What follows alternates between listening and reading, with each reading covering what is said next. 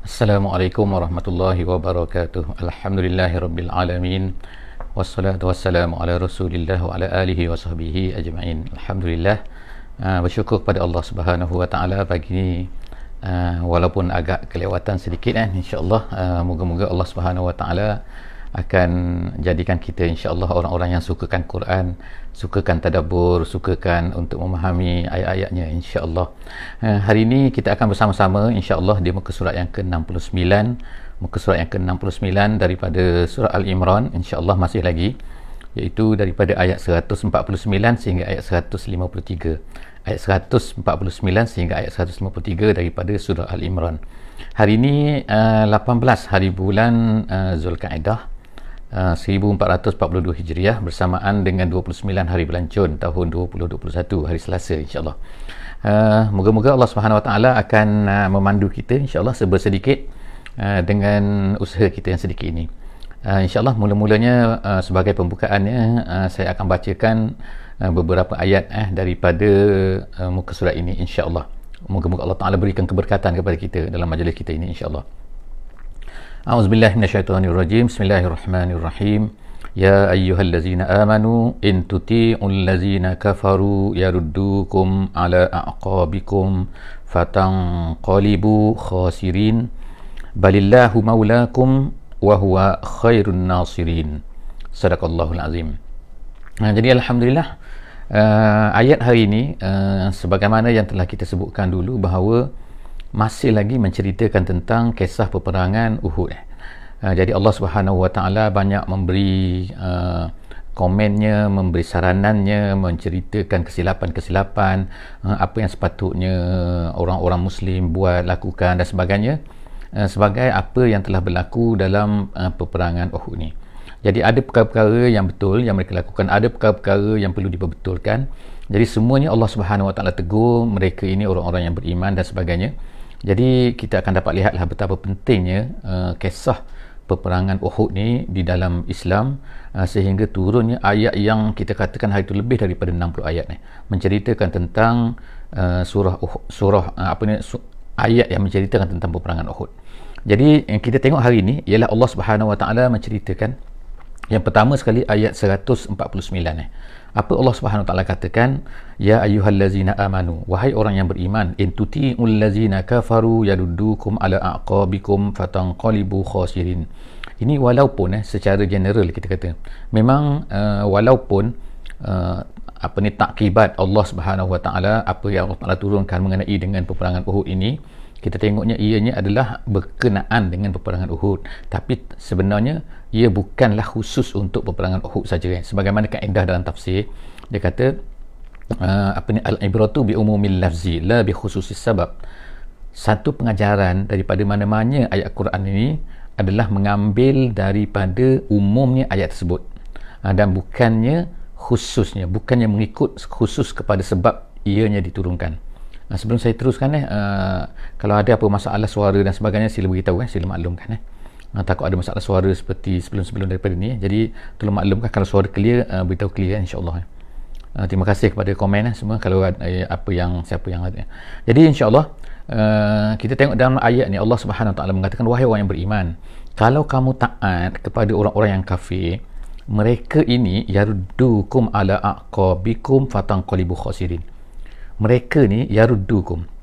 Mereka akan mengembalikan kamu ala aqabikum. Aqab kita sebut sebelum daripada ni adalah uh, iaitu uh, tumit eh tumit uh, tumit kaki itu kan. Uh, jadi Allah taala kata menggunakan istilah yaruddukum ala aqabikum. Kembalikan kamu kepada tumit-tumit belakang. Tumit itu maknanya di sebelah belakang eh. Jadi makna akan kembalikan kamu ke belakang. Jadi artinya ialah kamu akan kembali ke belakang iaitu menjadi kufur. Sebagaimana ulama sebut sini iaitu kembali kepada kekufuran. Jadi itu adalah keinginan itu adalah cita-cita itu adalah apa yang dikehendaki oleh orang kafir daripada orang Islam. Jadi oleh kerana itulah kita ni sebagai orang mukmin kita kena ingat sentiasa kan bahawa orang-orang yang kafir sentiasa akan berfikir untuk mengembalikan orang-orang mukmin ini kepada kekufuran jadi jarang lah ha, jarang kecuali yang sebagaimana kita sebutkan sebelum daripada ini jadi Allah Subhanahu Taala sebut ni peringatkan kita jangan kamu taat mereka taat kepada orang-orang kafir ni ha, bukan makna taat kalau dia suruh ambil barang tu kalau dia ni bos kita tu cerita lain lah itu bukan ketaatan tapi ke, maksud ketaatan ni ketaatan eh, dalam perkara-perkara yang tak ada mengenai dengan kerja eh. dan juga kita kena berawas eh. sebab kadang-kadang walaupun dengan dalam keadaan kerja pun ada benda-benda juga kan jadi maknanya kita kena ada berhati-hati eh. Sikap uh, kita ialah sentiasa berjaga-jaga dan berfikir diajar sebagaimana Allah Ta'ala ajar di sini bahawa orang kafir akan sentiasa untuk bercita-cita mengembalikan kita ini kepada kekufuran semula. Mereka tahu, mereka kufur setengah-setengah tu kan mereka tahu kan. Mereka tidak mahu beriman tapi mereka nak uh, apa ni sebagaimana uh, iblis, sebagaimana syaitan kan. Dia nak kita ni bersama-sama dengan dia dalam uh, dalam neraka. Dia tak nak dia saja masuk neraka. Tengok kan. Jadi itu sentiasalah kita kena fikir, kena yakin Allah Taala sebutkan kita, peringatkan kita wahai orang beriman jangan kamu taat kepada orang kafir kerana mereka ni akan nak kembalikan kamu ini kepada kekufuran semula. Fatang qalibu khasirin. Dan kalau kamu buat macam tu fatang qalibu kamu akan terbaliklah menjadi rugi. Maknanya aku kembalilah kamu menjadi rugi. Kamu dah untung dah. Sebab apa? Bila kita ni beriman Allah SWT automatically uh, daripada orang yang tak beriman kemudian dia masuk Islam automatically Allah tak akan hapuskan semua dosa-dosa dia. Tapi takkanlah nak kembali semula kepada kekufuran. Ha, jadi sebagaimana kalau dulunya orang Ansor kan orang Muhajirin orang Ansor yang duduk di Madinah kan pada keningan. Jadi uh, itu Allah Ta'ala peringatkan balillahu maulakum. Allah Ta'ala ingatkan lagi balillahu maulakum. Allah itu adalah maula. Maula itu makna nasir mana dia. Nasir itu makna penolong kamu. Allah lah yang menolong kamu dalam peperangan Uhud ke dalam bukan peperangan Uhud. Tapi walaupun ayat ni khusus kita katakan tadi kan dia turunkan. Allah Ta'ala nak ingatkan yang menolong kamu ialah Allah.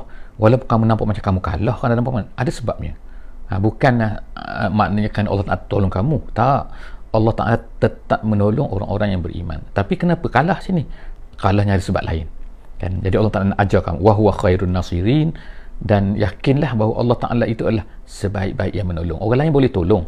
Tapi orang lain itu adalah manusia. Orang lain itu adalah makhluk. Mereka tak mampu nak tolong sebagaimana yang Allah Ta'ala mampu untuk tolong Allah adalah sebaik-baik penolong eh. nasirin Kemudian uh, Allah Subhanahu Wa Taala uh, kembali lagi dengan lebih clearnya uh, cerita tentang uh, peperangan Uhud.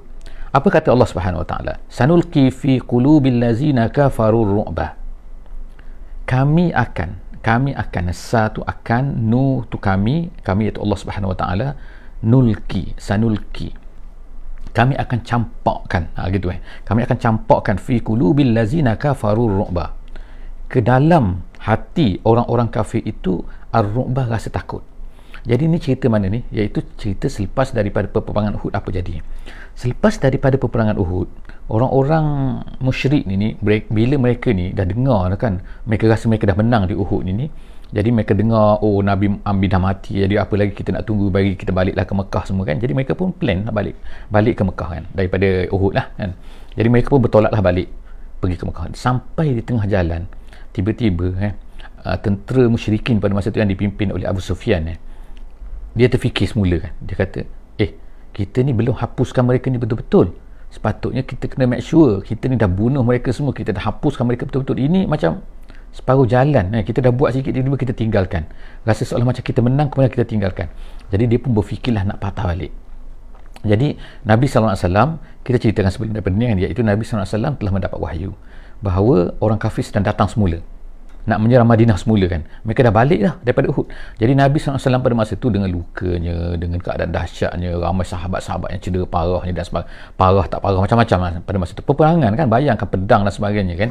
Jadi balik tiba-tiba sebelum letak lagi uh, apa ni senjata dan sebagainya datanglah malaikat beritahu eh, malaikat beritahu bahawa sekarang mereka dah sedang datang datang semula ke Madinah ni kamu kena bangkit semula uh, uh, untuk melawan ni. Jadi bukan sekadar uh, mereka ni tunggu saja di Madinah tak kan. Tapi Nabi SAW ajak semua orang yang dah pergi ke Uhud. Orang yang dah pergi ke Uhud saja. Orang yang tak pergi ke Uhud tak boleh pergi. Jadi mereka pun berangkat semula kan. Dengan luka-lukanya, dengan darah-darahnya semua kan. Dengan balut semua kan. Berangkat semula apa nak pergi melawan orang-orang musyrik ni. Jadi uh, dikatakan di situ maka berlakulah apa yang dinamakan sebagai Ghazwah Hamra'ul Asad ni. Hamra'ul Asad ni ialah satu tempat uh, di luar Madinah tu iaitu apabila orang Islam ni nak pergi menuju on the way tu kan jadi orang Abu Sufyan ini bila dia datang tu kan tiba-tiba dia dengar bahawa eh orang-orang Islam ni bangkit semula mereka kan bukan dah kalah kan eh Muhammad datang semula eh Muhammad ni dah tak nak lawan kita balik eh jadi pada masa ketika itulah peperangan tidak terjadi tetapi kenapa tidak terjadi mereka ni akhirnya orang orang, orang musyrik ni mereka patah balik semula ke Mekah kan mereka takut rasa takut eh, nak lawan Ish, dia kata, ingat dah mati semua, ingat dah kalah kan, ingat dah hampir-hampir hancur dah. Rupa-rupa, ish, mereka nak lawan kita lagi. Semangatnya mereka nak lawan kita kan. Jadi, sebab itulah. Maka, itu adalah pertolongan Allah Subhanahu Wa Taala. Allah Taala nak katakan, iaitu apa? Allah Taala kata, sanulki fi kulubi allazina kafaru ru'ba. Allah Taala campakkan rasa takut ke dalam hati mereka tu. Nulki fi kulubihim fi kulubil lazina kafaru dalam hati orang kafir tu merasai ar-ru'ba Kemudian bima asyraku. Kenapa Allah Taala campurkan? Ialah kerana bima asyraku iaitu bi isyrakihim. Ha, kerana syiriknya mereka tu. Ha, jadi Allah Taala tak tolong mereka kerana mereka tu syirik. Jadi macam mana Allah Taala tolong mereka? Kan? Nah, jadi Allah Ta'ala kata kerana mereka tu syirik jadi ini adalah peringat, peringatan eh, kepada kita semua juga kan sampai ke akhir zaman bahawa kalau seorang tu syirik dengan Allah Allah Ta'ala akan tolong dia dan kalau kita kan terpaksa berlawan dengan orang-orang yang syirik kita jangan takut Allah Ta'ala akan tolong kita kan sebab apa Allah Ta'ala akan tolong orang-orang yang syirik tu orang-orang yang musyrik tu jadi Allah Ta'ala kata bima asyraku kerana mereka tu syirik dengan Allah billah ma lam yunazzil bihi sultana. Iaitu syirik dengan Allah sedangkan mereka tidak mempunyai dalil pun. Sultan situ ertinya dalil ni. Sultan situ ertinya hujah mereka tak mempunyai hujah pun yang mereka ni semua berhala kata betul tu kan tak ada pun. Mereka syirikkan Allah itu dengan berhala mereka. Sedangkan mereka tak ada hujah mereka tak ada mereka tak ada dalil. Ha, jadi Allah Subhanahu taala pun katakan kerana itulah Allah Subhanahu taala tak tolong mereka dan Allah Taala campakkan ke dalam hati mereka perasaan takut. Jadi kesimpulan sini kita tengokkan bahawa dalam hati orang-orang syirik ini ni Allah Taala akan sentiasa mencampakkan rasa takut kepada mereka. Takut nak lawan orang Islam kalau kita ni benar-benar Islam kalau kita berpegang kepada Islam. Jadi sebab itulah kita ni kena berpegang kepada Islam. Eh, kerana kita tahu bahawa Allah Ta'ala akan tolong kita insya-Allah kan. Jangan bukan insya-Allah makna tak Allah Ta'ala akan tolong kita. Kesekiranya kita ini menolong Allah kita berpegang dengan Islam jadi Allah Ta'ala sebut situ lagi wa ma'wahum nar bukan setakat itu saja tapi tempat duduk mereka. Tempat duduk mereka ada di dalam nar. Kemudian wabi samas zalimin dan itulah seburuk-buruk tempat kembali seburuk-buruk tempat maswa. Maswa tu maknanya tempat kembali tempat duduk tempat diletakkan tempat berdiam tempat tu kan az-zalimin orang-orang zalim iaitu orang-orang yang kafir. Az-zalim itu maknanya kafir sebab mereka kafir kan jadi Allah tak tu okey. Itu ayat 151 kita pergi sekarang kepada ayat 152 eh. 152 Allah Ta'ala kata wala qad sadaqakumullahu wa'dahu istahussunahum biiznih sesungguhnya Allah Subhanahu Wa Ta'ala kata sini Allah Ta'ala uh, apa ni? Allah Ta'ala sebut wala qad sadaqakumullahu wa'dah. Sesungguhnya Allah Subhanahu Wa Ta'ala telah menunaikan janjinya. Apa maksud Allah Ta'ala menunaikan janji sini iaitu Allah Ta'ala telah memberikan kemenangan kepada orang-orang yang beriman pada permulaan permulaan peperangan. Ingat eh, dalam peperangan Uhud ini pada permulaannya orang Islam dah menang dah. Tetapi yang menjadi masalah sedikit apabila orang-orang yang berada di atas bukit rumah tu iaitu bukit rumah tu ialah bukit pemanah.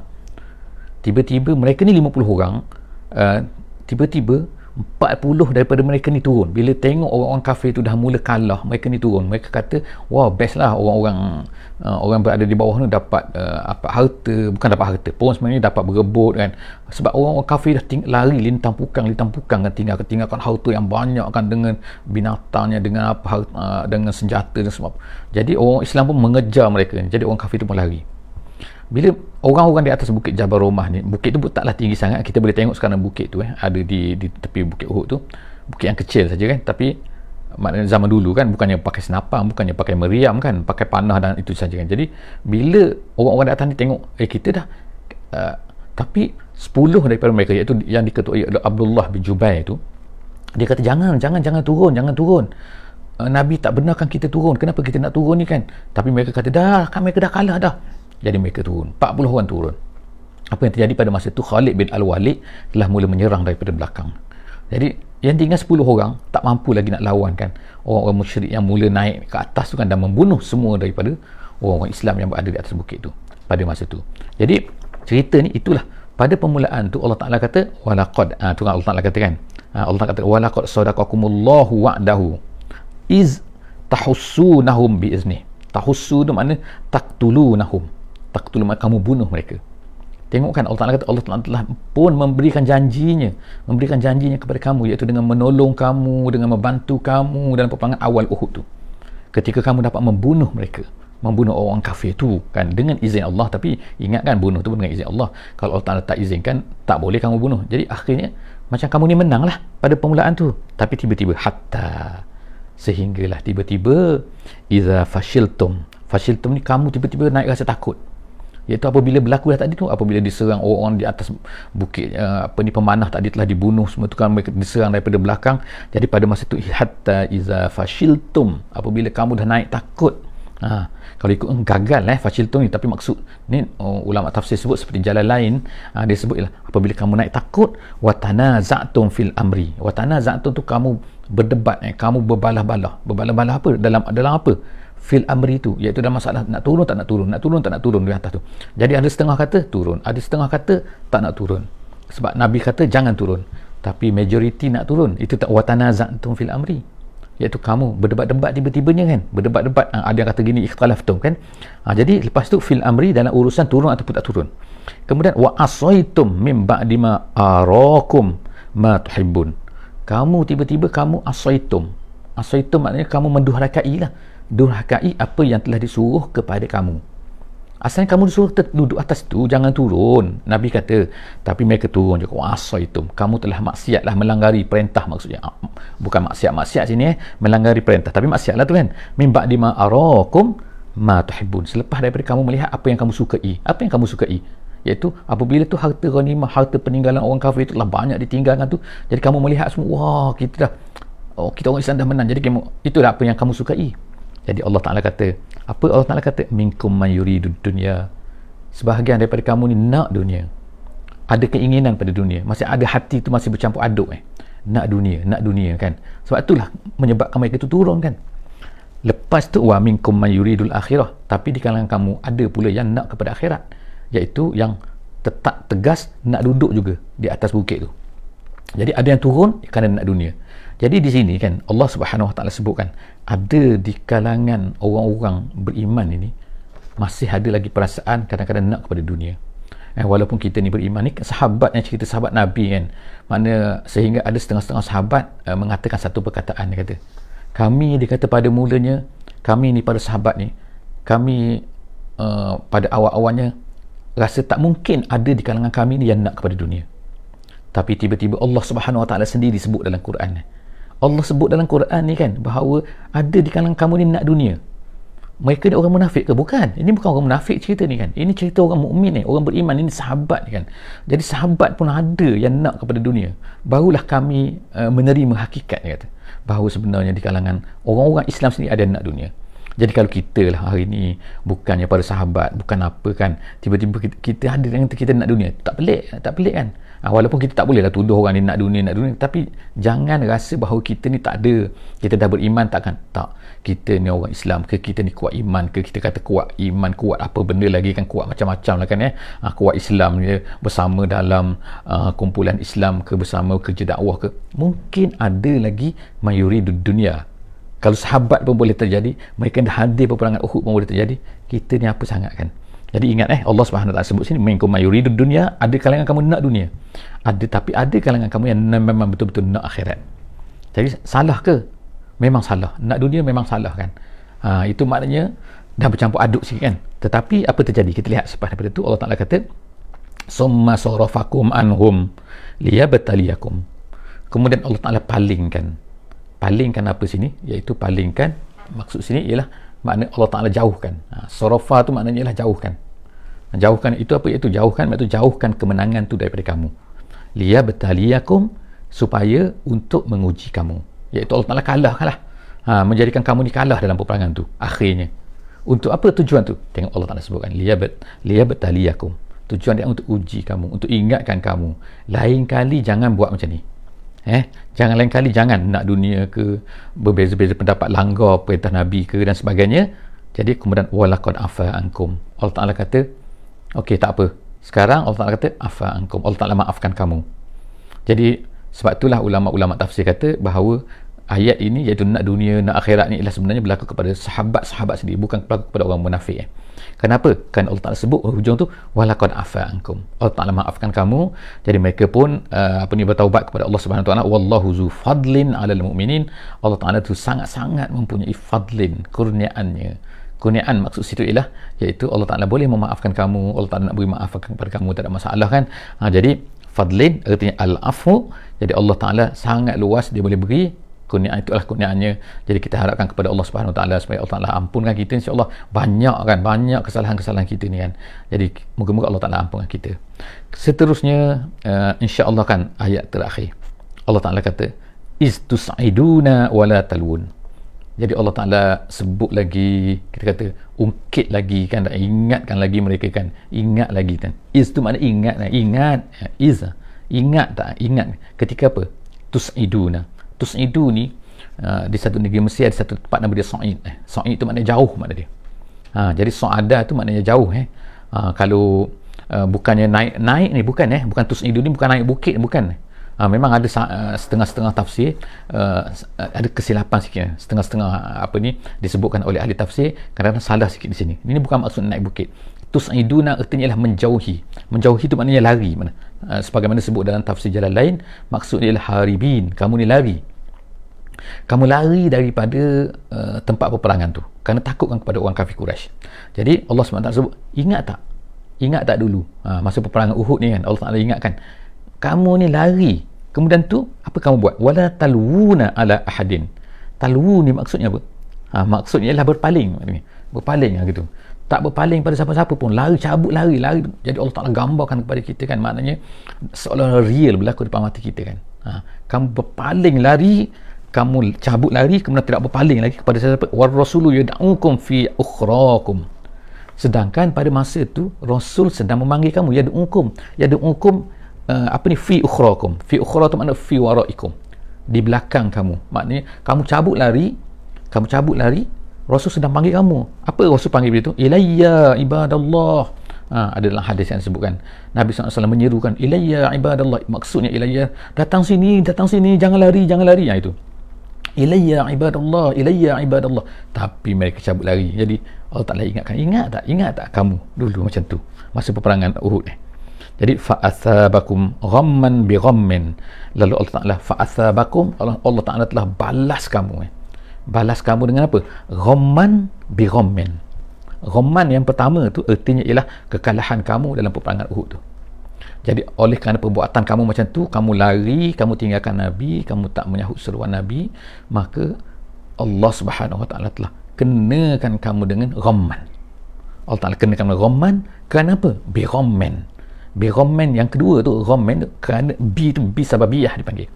Iaitu dengan disebabkan oleh ghamman kamu. Ghamman yang kedua tu ertinya apa? Iaitu sebab kamu tak dengar cakap Nabi. Ha, jadi kenalah kamu kerana kamu melakukan ghamman melakukan biromen tadi tu maka Allah Ta'ala kenakan ghamman kepada kamu. Jadi ghamman biromen likai la tahzanu ala ma fatakum. Jadi setengah ulama kata la di situ likai la la situ adalah la zaidah dia panggil. Zaidah yang ditambahkan untuk menunjukkan mengukuhkan lagi eh. ha, jadi kalau kita bacanya maknanya kata tafsir jalan lain dia kata ialah likai tahzanu ala ma fatakum. Allah Ta'ala buat macam tu supaya kamu ni merasa sedih dengan apa yang berlaku. Nak peringatkan kamu. Ha, baru kamu tahu Ha, jadi mereka pun startlah makna sedih. Tapi ada setengah ulama kata la di situ bukan la zaidah. Tapi supaya jangan kamu merasai tidak sedih di atas apa yang berlaku, maknanya kamu tahu oh, rupanya kesalahan kami kan. Itu kesalahan kami kan. Ha, tak apalah. Ha, kalau tak sedih. Ha, jadi jadi itulah dua penafsiran lah. boleh dipakai dua-dua. Wala ma asabakum dan juga apa yang telah menimpa kamu, apa yang terlepas daripada kamu itu harta harta ghanimah tak dapat lah kan. Asalnya nak sangat harta ghanimah, harta rampasan perang sekarang dah tak dapat dah. Jadi kemudian wala ma asabakum dan juga apa-apa yang telah terkena kepada kamu. Iaitu apa? Iaitu apa yang terkena kepada kamu ni dibunuh, kamu ni kalah dan macam-macam lagi kan. Ha, jadi lepas tu Allah Taala kata wallahu khabirum bima ta'malun dan Allah Taala Maha tahu dengan apa yang kamu lakukan. Jadi apa yang kita boleh uh, dapat eh daripada uh, kita katalah muka surat ini kan. Ha, sebagai ringkasan eh. Ha, hari ini special kita buat ringkasan sikit kan iaitu daripada peperangan ni kita tahu kan peperangan ni Allah Taala kita tengokkan Allah Taala ceritakan adalah merupakan takibat eh, Allah Subhanahu Wa Taala kepada satu peristiwa iaitu peristiwa peperangan Uhud. Jadi peristiwa peperangan Uhud ni sangat besar pengajaran dia kan kepada orang-orang yang beriman kan. Itulah uh, satu-satunya kita kata peperangan yang Allah Taala jadikan seolah-olahnya seperti orang Islam tu kalah. Kan? Walaupun kita kata taklah kalah 100% kan. Sebab apa? Sebab lepas tu orang kafir pun rasa bersalah kata. Uh, mereka ni rasa eh kita tak menang betul-betul lah. Nak datang balik. Bila nak datang balik tu artinya mereka ni tak menang betul-betul lah. Kalau mereka ni menang betul-betul mereka dah boleh kontrol dalam Madinah tu kan. Uh, tapi mereka tak boleh menang betul-betul. Jadi sebab tu mereka nak datang balik. Tiba-tiba nak datang balik dengar-dengar Muhammad ni bangkit semua Muhammad ni masih hidup. Ha, pula kata kan. Dan kemudian tentera ni dengar kalah-kalah tadi tu nak datang nak lawan kita balik. Bukan sekadar nak menunggu uh, kita di di di, di Yasrib di, di Madinah tu kan tapi bahkan mereka keluar nak lawan kita kan nak lawan kita tu di mana tu menuju kepada kita pula sekarang ni. Jadi seolah sebab tu mereka pun naik ketakut. Jadi semua benda ni ni apa yang berlaku ni kan maknanya kita tak boleh katakan bahawa orang Islam tu kalah 100% dan orang kafir tu menang 100%. Jadi seolah-olah macam adalah situasi-situasi kan. Jadi Allah SWT jadikan peristiwa ni nak mengajar sebenarnya kan. Kadang-kadang kita mungkin manusia ni ni kalau Allah SWT ajar dengan teori saja uh, Allah Ta'ala mengajar kita dengan satu cerita saja kita tak faham. Kita tak boleh nak menghayati kita tak boleh merasai. Tapi bila Allah SWT mengajar kita dengan darahnya dengan apa ni lukanya dengan sebahagian kita mati syahidnya dan sebagainya barulah kita sedar barulah kita ingat sampai kematian ha, jadi inilah di antara perkara-perkara yang Allah Ta'ala nak ajar kepada kita dalam peperangan Uhud. Iaitu apa? Orang mukmin ingat ya orang mukmin. Bahawa kamu walaupun kamu ni mukmin walaupun kamu ni beriman kamu ni Islam eh memang Allah Taala janji nak tolong kamu. Tapi ingat Allah Taala memang nak tolong kamu. Tapi ingat kamu kena melaksanakan tugas kamu. Apa tugas kamu? Tugas kamu ialah wa'iddu lahum mastata'tum. Kamu hendaklah bersedia dengan sepenuh kekuatan yang ada pada kamu apa maksud kekuatan sepenuh tu? Iaitu sehabis maksima yang kamu boleh mampu buat kamu kena berusaha. Kemudian bakinya yang tak cukup Allah Ta'ala akan tolong kamu. Tengok peperangan badar kan mereka dah berusaha. Bukan mereka tak nak pergi kan kepada mereka dah pergi. Mereka bukan tak ada senjata. Itu saja senjata yang ada kan. Yang bukan jadi maknanya mereka pun pergilah berperang kerana itu saja yang ada. Jadi mereka dah berusaha habis-habisan jadi kemudian Allah Ta'ala tolong mereka. Nampak tak jadi Allah Ta'ala tolong mereka iaitu baki dengan, dengan menurunkan uh, malaikat-malaikat untuk membantu mereka. Tapi dalam peperangan Uhud ni timbul satu perkara yang tak betul dalam hati setengah-setengah orang yang beriman. Iaitu apa? Mereka kalaulah kita beriman mesti Allah, Allah tak nak tolong kita kan? Dah kita dah beriman dah takkan Allah tak nak tolong kita? Keyakinan itu kadang-kadang melampau menyebabkan betul keyakinan itu betul Allah Ta'ala akan tolong orang beriman. Tapi dengan syarat kamu mestilah melaksanakan yang terbaik kalau kamu tak melaksanakan yang terbaik tengok apa yang jadi. Iaitu apa, apa yang terbaik tu? Kamu hendaklah melaksanakan suruhan Allah. Itu berusaha dengan the best. Usaha yang paling baik kan? Jadi apabila kamu dah berusaha dengan cara yang paling baik pada ketika itulah Allah Ta'ala akan tolong kamu. Tapi di antara perkara yang tu ialah kamu merasai bahawa oleh kerana kita dah Islam maka Allah akan tolong kita. Jadi kita buatlah lebih-lebih kurang. Perasaan tu ada di kalangan kita ke? Di kalangan orang Islam pada zaman tu ada jadi oleh kerana itulah Allah Ta'ala hukum mereka Allah Ta'ala nak ajar mereka bukan ajar dengan perkataan bukan ajar dengan teguran saja tapi ajar dengan darah ajar dengan mati ajar dengan dan kita tengoklah selepas daripada tu. Tak ada lagi tak ada lagi peperangan-peperangan yang mana orang Islam kalau dia sikit dia akan menang.